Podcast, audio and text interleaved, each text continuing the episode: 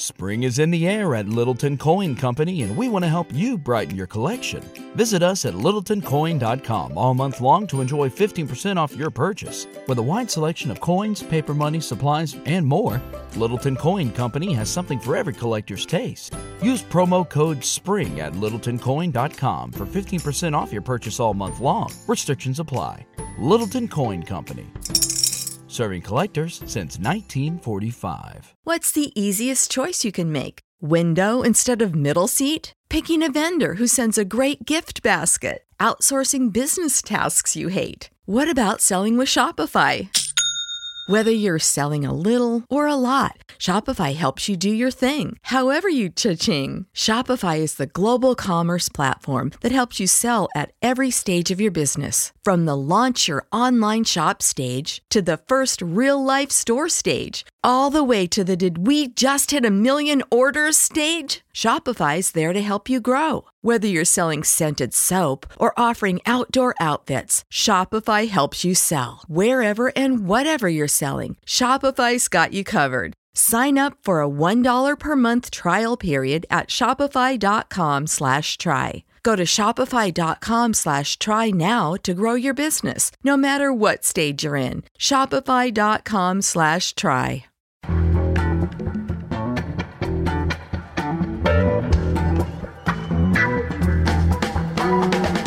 This is Start Making Sense, the weekly podcast of The Nation magazine, and I'm John Wiener. A Republican demagogue running on fear and lies, a stunning victory in an election no one thought he could win. We're not talking about Donald Trump, but rather about Joseph McCarthy. The senator from Wisconsin, who was first elected in nineteen forty-seven, is the subject of a new documentary on the P B S series American Experience, premiering Monday, January sixth. For comment and analysis, we turn to Jelani Cobb. He's professor of journalism at Columbia University, an author and a staff writer at The New Yorker. Jelani Cobb, welcome. Thank you. First of all, I think we should note that Joe McCarthy did not invent anti-communist politics. Where where did he get the idea? So McCarthyism is one of those uh, innovations in American history where a phenomenon is named after its most prominent proponent, but not necessarily its originator. So uh, before Joseph, Joseph McCarthy, there was a kind of long tradition of anti-communism in American politics. Uh, as a matter of fact, the era of the nineteen fifties, were known as the Red Scare, was really the second uh, emergence of a kind of mass politics of anti-communism. The first had been in the wake of World War One, you know, long before McCarthy's time. So uh, what he did have a talent for was recognizing where the crowd was going and running out to the front of it. After World War Two and the uh, immediate kind of demise of the, the amity or feeling of fraternity between the United States and the Soviet Union uh, following the defeat of you know fascism in Germany, uh, the Cold War set in, and a number of anxieties you know happened in the United States. One, you know, high among them was the Soviet Union testing Uh, a nuclear device far ahead of what uh, Americans thought would be possible. Uh, and then, uh, in addition, there's you know the kind of rising concerns about that culminate in the Korean War and the concerns about espionage and the Rosenbergs and all these kind of things that happen in quick succession that amp up public uh, anxiety about the issue of, of communism. And McCarthyism really, excuse me, McCarthy really had a a, a talent, a flair for being able to read and register people's anxieties and then manipulate them to his own political end.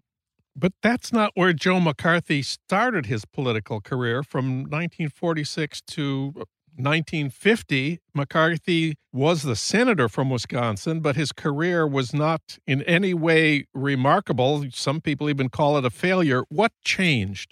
Well, I think that he was really concerned about his own political future.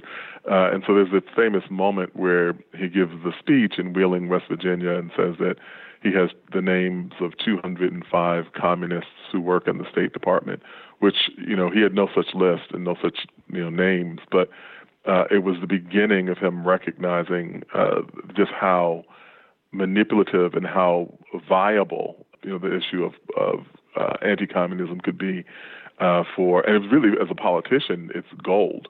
Uh, and so he recognizes that. And uh, certainly it's the his kind of dawning concern that his career has not gone anywhere uh, and that he may be facing uh, a losing re-election bid. The American Experience documentary suggests that McCarthy did have a model, and that was Richard Nixon, who was a congressman from Southern California and a member of the House Committee on Un-American Activities. Nixon made his name by going after Alger Hiss with a House committee. Do you think that is sort of the direct uh, inspiration for Joseph McCarthy? Sure. Uh, and so the thing about, about Nixon, um, and so Nixon had kind of made his bones as an anti-communist member of the, uh, the House of Representatives. You know, but I think that there's a, a kind of key difference in that McCarthy created a kind of tabloid effect to this, and the manipulation of mass media and the hurling of uh, unfounded allegations against the most unlikely sources, and a kind of like it's it's weird to think of Richard Nixon in this regard, but almost, you know, Nixon is more principled and constrained. um, the other kind of element of this is the House Un-American Activities Committee, uh, which is also much more powerful and much more influential than than in terms of what happens to day-to-day people, and McCarthyism probably more influential than McCarthy ever was.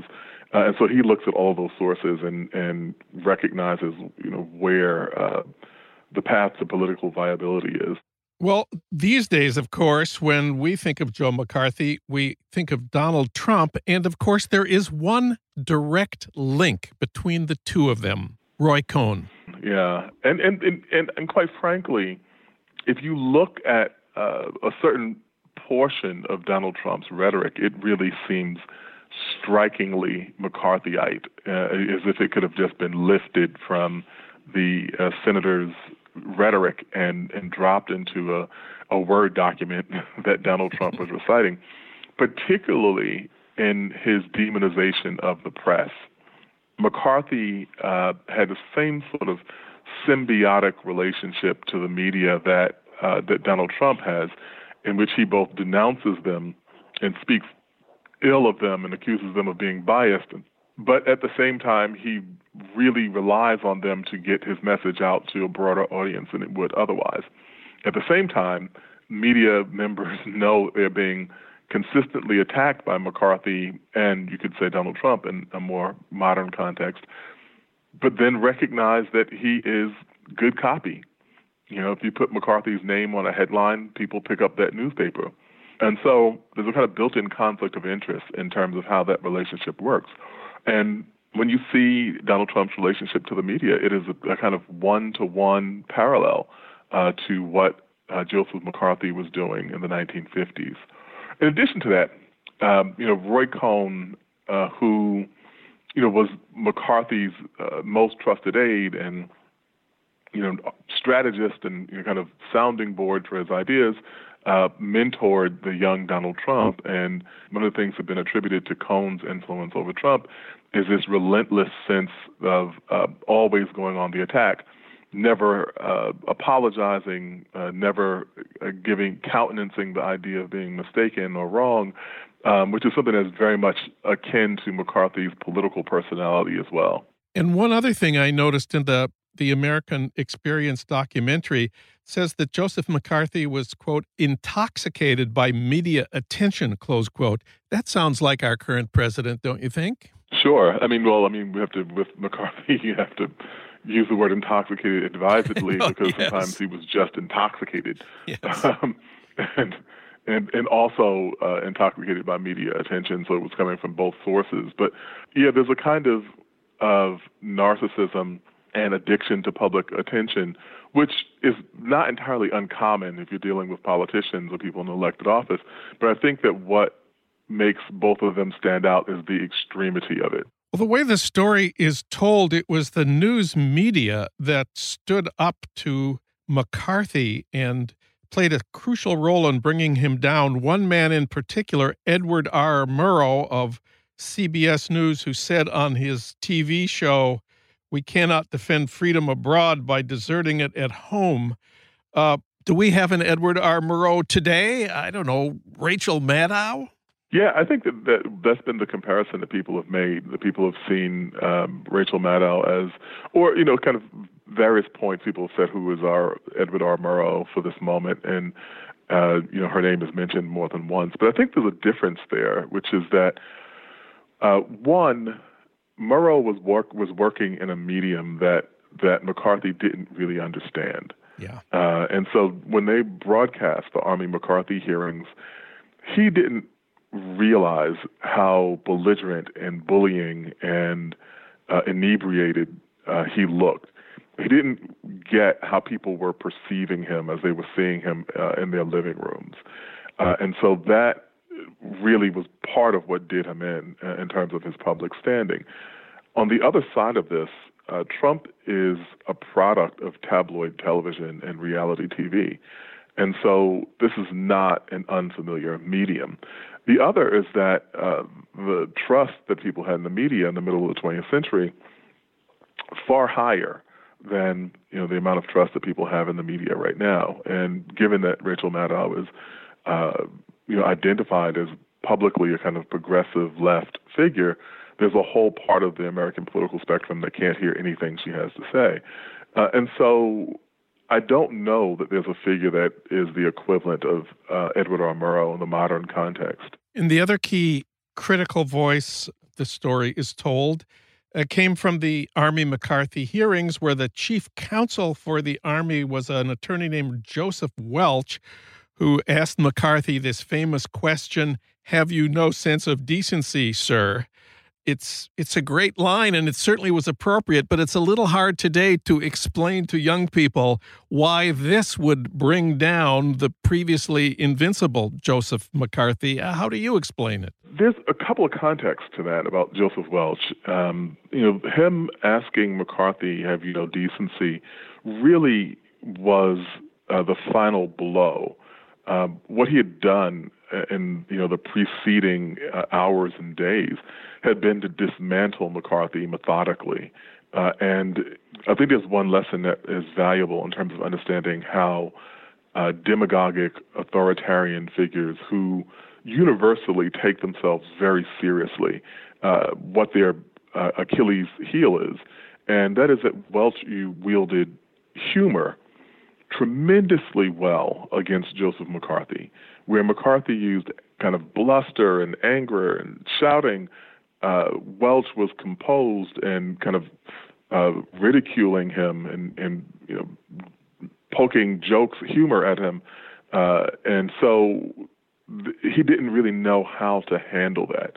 And I think that in some ways that's the, the best cure, uh, which is that the people who are of the same sort of temperament and disposition as Trump cannot tolerate being laughed at uh, whatsoever. And maybe the point is not to fight fire with fire, but to fight it with water. Last question. Uh, today, McCarthyism is a universal term of of criticism. McCarthy has virtually no defenders, except maybe on the far right. ten or twenty years from now, do you think Trump will be looked at the way we now look at Joe McCarthy, or will he be seen as somebody more like Reagan by historians? I don't think he'll be Reagan. I also don't think he'll be McCarthy. Um, and so I think that the hold that he has and the way that he has been able to mainstream xenophobia, racism, misogyny, uh, you know, a whole anti-Islamophobia, uh, a whole uh, kind of bouquet of horrible ideas. Um, I think that people will be in too much denial to admit that what that actually was. And there'll be an attempt to rehabilitate him. The the difference, I think, is that his record is so extensive, and there are the tens of thousands of tweets Uh, mainstreaming all sorts of vile ideas, that it will be difficult to do that, as long as I think historians do their job uh, it won't be possible to uh, present a kind and gentle and noble version of Donald Trump to posterity. Jelani Cobb is a participant in the new documentary titled simply McCarthy. It's on the P B S series American Experience, premiering Monday, January sixth. You can also see it at p b s dot org and on the P B S video app. Jelani Cobb, thanks for talking with us today. Thank you.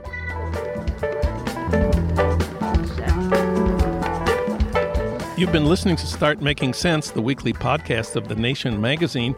You can hear more interviews like this one at the nation dot com, and you can subscribe to Start Making Sense at iTunes Podcasts, Pocket Casts, Stitcher, or wherever you get your podcasts.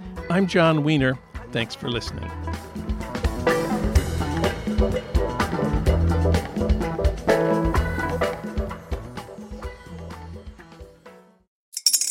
Spring is in the air at Littleton Coin Company, and we want to help you brighten your collection. Visit us at littleton coin dot com all month long to enjoy fifteen percent off your purchase. With a wide selection of coins, paper money, supplies, and more, Littleton Coin Company has something for every collector's taste. Use promo code SPRING at littleton coin dot com for fifteen percent off your purchase all month long. Restrictions apply. Littleton Coin Company, serving collectors since nineteen forty-five. Without the ones like you, who work tirelessly to keep things running, everything would suddenly stop.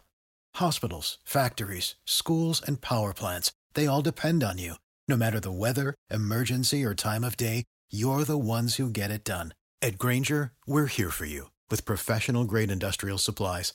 Count on real-time product availability and fast delivery. Call, click grainger dot com, or just stop by. Grainger, for the ones who get it done.